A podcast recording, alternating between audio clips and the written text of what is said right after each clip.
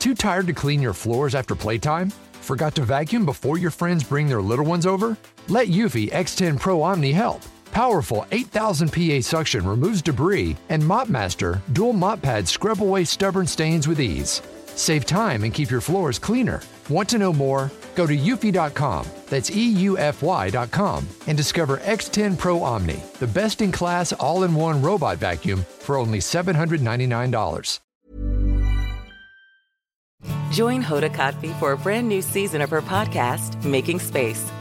For season five, I am making space to talk to people who are providing a sense of hope and inspiration when life changes course.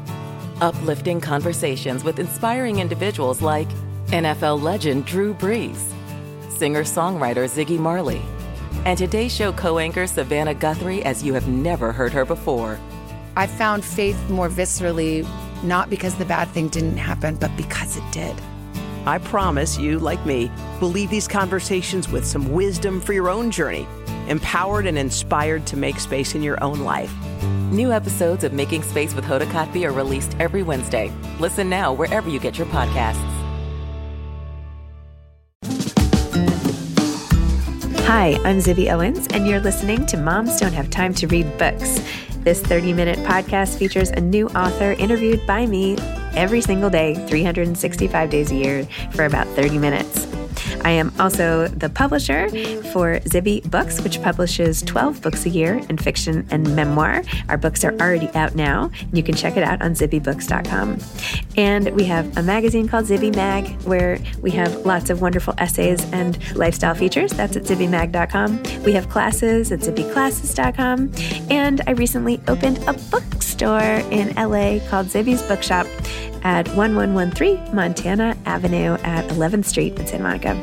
I hope that you are able to enjoy some of our other offerings. But this here podcast is the basis of all of it and started in 2018. And no matter what I do, this is basically my favorite thing. Enjoy.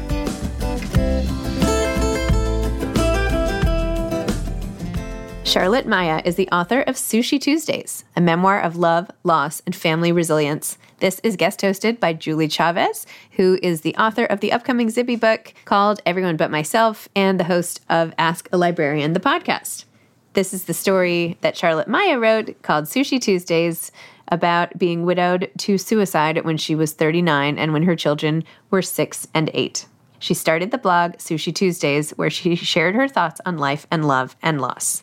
Charlotte Maya, thank you so much for coming on Moms Don't Have Time to Read Books to talk about your beautiful book, Sushi Tuesdays. I'm so glad you're here today. Julie, I am thrilled to be here with you chatting about Sushi Tuesdays. Thank you so much. Oh, it's my pleasure. I finished your book and it is meaningful and important and raw and beautiful. And I was really moved by so many parts. So I'm just excited to talk with you about it and hear more about what's behind the book. Thank you so much. Oh, it's my pleasure. Okay, so because I'm terrible at summarizing things, I'm going to have you start for us. If you wouldn't okay. mind, just give uh, the listeners just a sense of what is your book about. Yeah, Sushi Tuesdays, that it starts with my husband's suicide, and we had no idea that Sam was suffering so much. I was 39, the kids were six and eight, Sam was 41. And really that's that's where it starts. And the propelling question is how am I going to get through this? How am I going to move forward? How am I going to help my children heal? And what happened? Hmm. So those are sort of the compelling questions that I lived and then wrote. Yeah.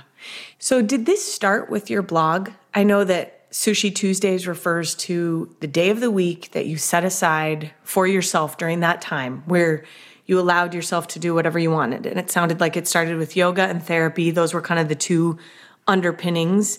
And then slowly that developed into this day of true self care. So, did you, when did you start the blog? Because I know that's kind of the beginnings of the book, correct? Yeah. Okay. Yeah. I'll back up just a little bit. Yes. The title Sushi Tuesdays comes from Tuesday became my self care mm-hmm. day. I called it my Charlotte Shabbat. I had a favorite yoga class on Tuesdays, and then my therapist had a recurring slot open up on Tuesdays. So Tuesdays became my day just to take care of myself because as a single mom with two young kids, I knew that I had to take care of myself in mm-hmm. order to keep this train on the tracks. And as a practical matter, you know, it was only the time the kids were in school. They were in first and third grade. So from maybe nine to maybe two. But if you're a single mom and you have five hours to devote to yourself, that's a lot of time. Yes. And so I guarded that time very carefully. That's why I called it, it was sacred time. That's why I called it my Charlotte Shabbat. Shabbat. Mm-hmm. And I was really afraid that well, also to back up. When the policeman came to tell me that Sam had died, they told me, We will tell the children that their father died, but you have to tell them how. And we recommend that you tell them the truth because you do not want them to find out from somebody else.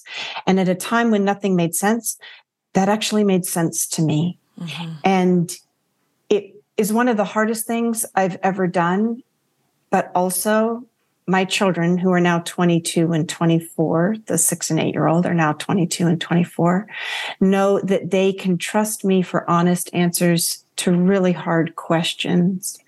And that advice to be honest and transparent was just so helpful in guiding my path forward. But I was afraid that when I was honest and transparent outside of our little home, that I would be ostracized mm. because of how Sam died. Yeah. But what I found was the opposite. What I found was connection. What I found was people wanted to talk about suicide, Sam in particular. Suicide's the 10th leading cause of death in this country, and we don't talk about it. It's the second leading cause of death for two age groups 25 to 34 and 10 to 14. Mm. And the thing we know that helps is talking about it. So people kept telling me, you have to write the book, you have to write the book. And that sounded really overwhelming. I had never written a book, but I was on a run one day and I thought, well, maybe I could write a blog because a mm-hmm. blog is about a thousand words and a book is about a hundred thousand words. So maybe I'll just start with a blog. So that is where I started. About four years after Sam had died, I started my blog, Sushi Tuesdays. Mm. Not with, realizing, by the way, in URL form, there is one of what we call Uncle Jose's colorful words right in the middle of Sushi Tuesdays. Once you see it, you can't unsee it. No, I will only see that from here on out. That's exciting I, for me. And it's poetic, right? Because it was dealing with the mess of grief, the mess of mothering and child rearing and widowing and finding a path forward. So it was dealing with, you know, the raw, real mess. Absolutely. It really was a shit sandwich. Yeah, it was. I didn't know if I could say that out loud. oh, I'm yeah. sorry. Yeah, I did. So, now, sorry, well, listeners. You say it first, and I can say it too. no, but it's so true. I mean, there's no. I think one of the things you do so well in this book, first of all, sorry, let me back up. I'm sorry that you lost Sam. I'm sorry that he's gone, and that you and your boys had to go through that. I read the first chapter, and I have two sons who are also two years apart. I have been married for over 20 years, and reading, there was a line you wrote about knowing. You said after 17 years, I knew what he was thinking. And I have a very similar line that, line that I wrote about myself and my husband. And I just, I was so moved by your bravery and your openness in it. So thank you for writing about it, but I'm sorry that you had to live it. Thank you. Will you tell us a little bit about Sam? Oh my gosh. Thank you so much for asking.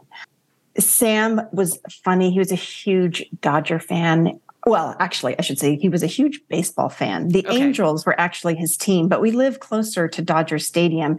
And we would always joke there was never a question on the Dodger Jumbotron, one of those mm-hmm. trivia questions. There oh, yeah. was never one that he couldn't answer. Like he was just this encyclopedia of baseball knowledge and you know baseball season there are always times we think of sam um, mm-hmm. baseball season is definitely one of them and baseball was just a, a, passion for him. He loved it. I think he he probably should have found something baseball related instead of going to law school and you know other important but you know maybe less yeah. passionate pursuits.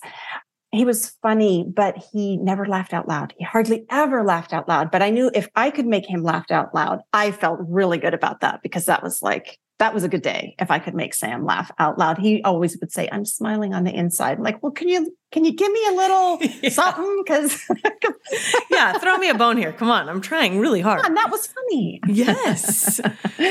Did he have a dry um, sense of humor? He did sam would be like one of those people in the back of the classroom cracking up with one other person and you wanted to be in that conversation with him. Like you wanted to be the person who was sitting in the back of the classroom with sam because you knew whatever he said was really funny probably irreverent very clever but he was just very sort of quiet in that way. Oh, i love hearing about who he was. I think that's one of the tough parts about suicide as we talk too much about, or not too much, but it's just the topic becomes how they died. And that becomes, they are more than their yes. death or how we lost them. It's, yes. and especially, I think we're starting to know that a little bit more now, but especially in the time that he died. And before that, there wasn't, we didn't talk about suicide, and it's still not even close to enough. So, did you find after he died that that was the case that people only wanted to talk about the suicide and maybe whether you knew and did they want to dissect it with you yes there's all of that i, I do agree that the stigma and shame surrounding suicide threaten to reduce our loved one's life to their very last moments. Yes. And that's part of why I'm so grateful for these conversations where we can open up their whole life and and i do think that's sort of particular to suicide is and and it's so confusing we yes. want to know why we want to protect ourselves we wished we could have protect our loved one and so there is a lot of conversation about the the why and how could this have happened how could i have missed the signs and were there signs? All of those questions are really very poignant. Mm-hmm. So, yes. And also with Sam's friends and people who knew him and the cousins, those are sort of the first early places where we could open up the whole conversation to the whole of Sam and include his life, his quirks to make fun of him. Right? Yes. Sometimes that feels a little bit taboo, but but that is sort of that teasing nature is what we do with people who we love and we have a lot of affection for. And mm-hmm. we might laugh about their quirks, but we love them for those quirks. It's part of who they are and part of our whole relationship and what we remember. Yeah, that makes complete sense. And perhaps also, especially in Sam's case, I would imagine that more public side of his death than brought in people who weren't safe for those kinds of moments and conversations. So you were sort of dealing with it on two fronts and obviously with your boys as well. Yeah, you know, I was surprised though how many people were safe. And I think part of it mm. came from my willingness to have these conversations and my vulnerability in that yes. space a lot of people have lost loved ones to suicide and they haven't had a space to talk about it. So when I was talking about Sam, I would hear about somebody else's brother or somebody's aunt or somebody's yes. mother or somebody's child and being open to those conversations. It's horrifying how many people mm-hmm. die by mm-hmm. suicide. I think the number is something like one every 11 minutes in this country alone. Wow. Which is devastating. It is. And we might not be able to stop all the suicides, but we can do a lot better than we're doing right now, for sure. Yes. And so having these conversations and being safe places and understanding that if someone that you know and love seems off or seems like they're suffering, it's okay to ask. Are you thinking of hurting yourself? Are you thinking about suicide? Do you have a plan? You're not going to put that idea in their head. Yes. But if you ask it out loud, now they know that you are open to listening.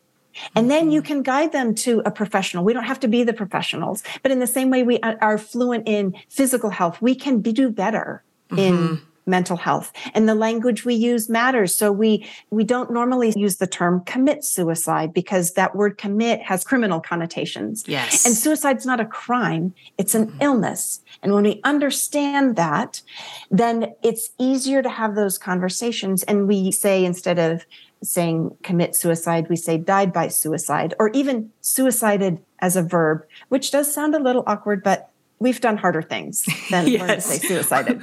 we can figure that out. Oh, totally. We're on yeah. it.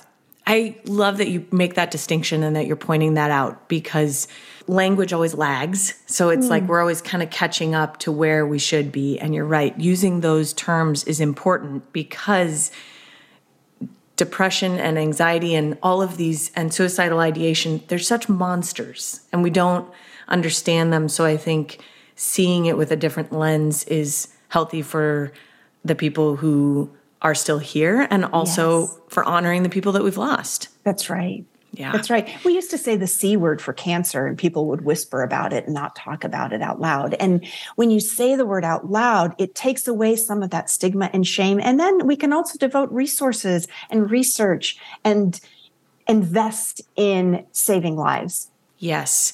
Uh, Mr. Rogers, I'm a big Mr. Rogers fan. He was what's mentionable is manageable. Mm. And that I always comes to me because I think the same thing. If we can talk about it, then, and to your point, also, one of the biggest lies, and I read some of this in the book, or, or the lie that a person who's experiencing suicidal ideation, their mind is telling them a lie that they're not important, that no one cares, that their death might be an improvement, all these other pieces.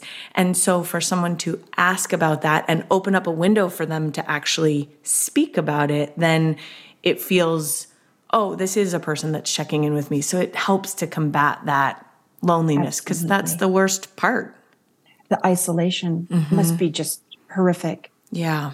About a year after Sam died, his cousin Carol died from breast cancer. She's 33 years old. Mm. And at the funeral, one of the cousins said Carol was fighting for her life and Sam threw his away. Mm. And it made me so angry because Carol had doctors and chemo and therapists. She had women showing up at her doorstep with casserole and people offering to watch the baby and drive carpool. And Sam was fighting just as hard, but he was fighting alone. And that's what we can really combat. We don't have to fight alone. Mm-hmm. We can, we can address the isolation. Yes. Hey grown-ups, the Cat in the Hat cast is a new podcast from Wondery, perfect for the whole family. Join the Cat in the Hat and your favorite Dr. Seuss characters as they get whisked away on a new adventure every week. Fish dreams of creating his very own polite and quiet podcasts. That is until he gets a surprise visit to his Fishbowl podcast studio from the Cat in the Hat himself, and it becomes very clear that the cat has other plans for the podcast, and those plans are the opposite of quiet. The cat may be disruptive, but it turns out he's also a great help to get fish out of all kinds of predicaments. Bursting with music, silliness, and rhymes, the Cat in the Hat cast encourages us all to find fun that is funny in every episode. So sing along to new favorite songs, try your luck at Titanic tongue twisters, have some fun with wondrous wordplay, and most importantly, bring your family along for all of the adventures in the Cat in the Hat cast. Follow the Cat in the Hat cast on the Wondery app or wherever you get your podcasts. You can listen to the Cat in the Hat cast ad-free right now by joining Wondery Plus in the Wondery app or Wondery Kids Plus in Apple Podcasts. Is that part of what writing means to you? Oh, that's a great question. And the answer I think has to be yes. Yeah writing to feel because I feel like that in your writing when I read it I feel less alone and I feel that it is that connection that we can have. Yes, it is that connection and what resonates with each other because at some level loss is universal. Yes. It resonates in a certain key and we've all experienced different losses. It's not better or worse, it just stinks in its own unique way and to be able to relate to each other. hmm in this way can be very healing. Yeah. We're not great at holding each other's pain. So having spaces for that, it feels like, and writing can really be one of those because of the maybe the lack of face pressure sometimes i can read those words and feel that but not necessarily because for some people conversations are really tough Totally. And these are tough conversations. And so Yes. um, writing about it, reading about it is also a way to open up a safe space. when you were talking about people showing up for a person who has cancer i know one thing that really stood out to me in the book when was when you talked about engineer jane you talked about all the janes so all the people that just showed up and did stuff and were there in all these ways for you but engineer jane offered to be at your house at 7:45 every morning to walk your kids to school and I thought that was so beautiful. And you made a point about that. Why did you choose to include that? I had so many people just kind of embrace me and the mm-hmm. kids. And so I was very lucky in that way. And one of the things that I learned being a widow, because it is hard to accept help from other people, we're not acculturated to do this. But I was just at such a loss that when people asked me if they could help me, I just said yes. Yes, I need the help. I don't even know what I need because I need all of it. And one of the things I learned was that everybody has a gift. And it might be surprising. And when people say, What can I do to help? They might have something that they don't even realize is a gift to somebody else. Maybe mm. it's choosing a soundtrack, you know, making a Spotify playlist. Maybe it's cooking or baking because definitely we need to eat and Yes. the children need to eat. And that's important. Maybe it's driving carpool. But Engineer Jane so I called all these people the Janes because there were so many of them, and um, it amused me. I, as a lawyer, I sometimes like about Jane Doe one, Jane Doe. two, three, and so that's where sort of the. I, and I had a lot of friends whose names started with J, Janie, Joni, Janie, Jeannie, Jenny. There were just a lot of J names, and so I consolidated them and really highlighted what the gift was. Yeah. And so Engineer Jane sa- said to me, Charlotte, I can't cook and I have no social skills, she says. but I have noticed that you and the kids are always late to school. And so she said, I would. I, I would be happy to come to your house at 745 with her two kids, by the way. And you know, she was like our little morning drill sergeant. She'd walk in. I mean, it'd be 744. And one of the three of us was in jammies for sure. Somebody's teeth weren't brushed. Maybe none of the teeth were brushed. I'd be like, okay, Engineer Jane is going to be here in 60 seconds. And we all knew she was going to be there exactly at 745. And so we all got into gear, backpacks, lunches, socks, shoes, homework. And it was, it was an incredible gift. She did that for months. Do you know anybody who can be anywhere with their two kids five days a week at 745 promptly? No, only one person could do that. And she did. And I didn't need 12 engineers on my Yeah. doorstep at 745. I just needed the one. And so I loved one of the things I just loved about Engineer Jane to me is that she epitomizes that each one of us has a gift and it might not look like everybody else's gift. And that is what's beautiful about it. Mm-hmm. And even more valuable in some ways because Yes. if everyone's cooking, then no one is getting you out the door at 745. Yes, that's right. There's, listen, there's enough for everybody to help me with. It's yes. Everyone my need is great. So please feel free to pitch in. Please show up and then do your magic. That's right. But I do love too that, you know, you you were open to it, but also I wonder if there's a, a reminder there for all of us to maybe try and be more specific when we are offering help. Do you think that's something that's helpful for people? Yes, absolutely. Okay. When people ask me, what can I do to help? I would say, I have no idea. Right. When they said, could I collect your mail, pull out the bills, write the checks? This was 2007, so we still Right. wrote checks back Yes, then. yes, Write the checks, put the stamp on the envelope. You know, there were lots of pieces to this whole thing. And Yeah. I'll just clip the everything together so that you can sign the checks, put the check inside the envelope and take it to the mail. Then I said, yes, absolutely 100% I need that. Yes. If somebody said, could I, I don't know, fill it, fill in the blank. Could I walk the dog? Could I drive carpool, if they had Yeah. very specific ideas. I had one night I was telling somebody a story about Jason having Jason's my youngest having Mhm. shredded his favorite blanket into strips. He just shredded it in a fit of rage and confusion. He shredded it into strips. And I let him because he wasn't hurting himself or anyone else. And and it was an expression of his grief and rage. And that felt important. And then after it was in tatters, he looked at me and he said, Mommy, you have to fix it. And he was inconsolable because now he had shredded his transitional love object and he couldn't go to sleep. And so I was telling a friend this story about, you know, how I had failed again as a mother hmm. because I just felt like there was no way to win, right? Either I don't let him shred it and he still has his rage, or I let him shred it and now he doesn't have his blanket. So she said she's a seamstress and I didn't really know that about mm. her. And she said, Can you gather up all the pieces and I will do my best to put it back together? So this is an incredible moment Yeah. for me when she is able to do that. And I think I would encourage people also, you know, healing is ongoing. You might not know what your friend needs in the first week or even month, but healing doesn't have an expiration date. Grief Yeah. doesn't have a date certain on which you are done. And so just stay in there because you might notice after a month that somebody needs a blanket repaired and you might be just the person to do that.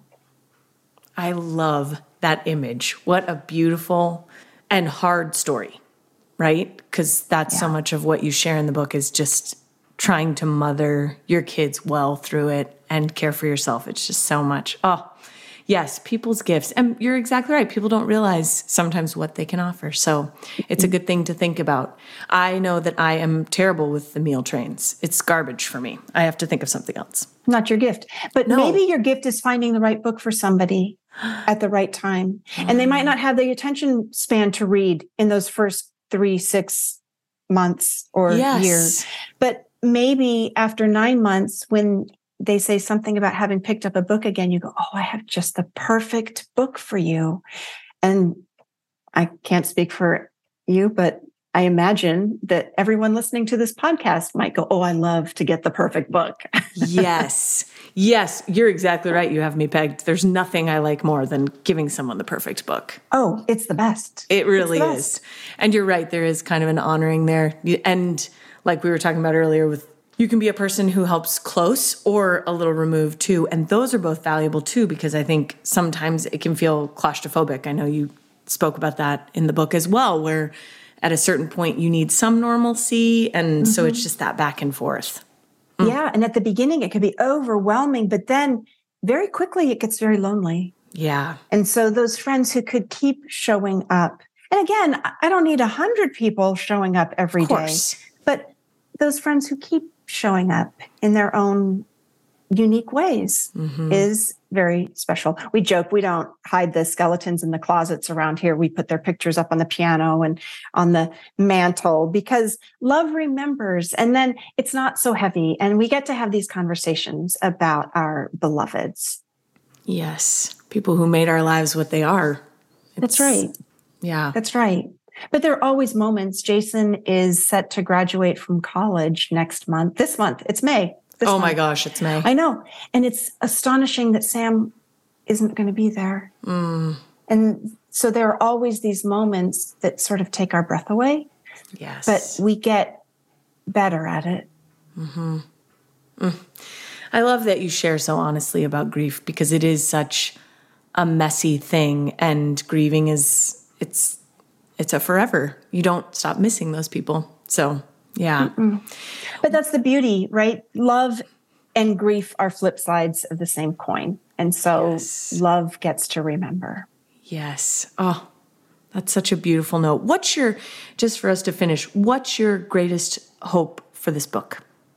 my hope has always been that Sushi Tuesdays will find the readers who will love it and that readers who need that self-care and that light and that hope and and that real honesty will find Sushi Tuesdays. I know you're a librarian and one of my favorite gigs was volunteering in the kids library and i remember standing there one day and i love to read and there are all these books and i'm looking around thinking as much as i love to read even in my school library which is pretty robust yeah there's no way i could read all the books there and it's sort of a small but incredible miracle when readers and books find each other so that is my hope for sushi tuesdays well, I think you've done a tremendous job. And I think I know it found me, and I'm very grateful that it did. And I am wishing it all the luck.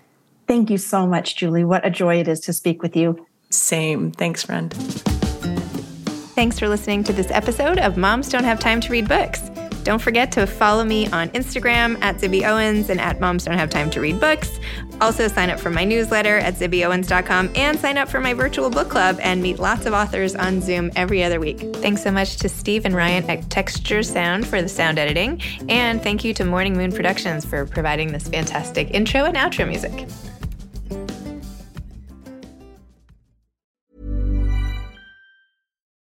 Join us today during the Jeep Celebration event. Right now, get 20% below MSRP for an average of 15178 under MSRP on the purchase of a 2023 Jeep Grand Cherokee Overland 4xE or Summit 4xE.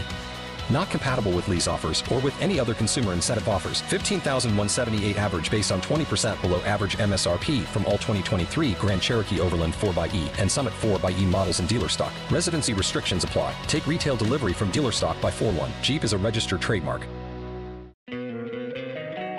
Don't you love an extra $100 in your pocket? Have a TurboTax expert file your taxes for you by March 31st to get $100 back instantly.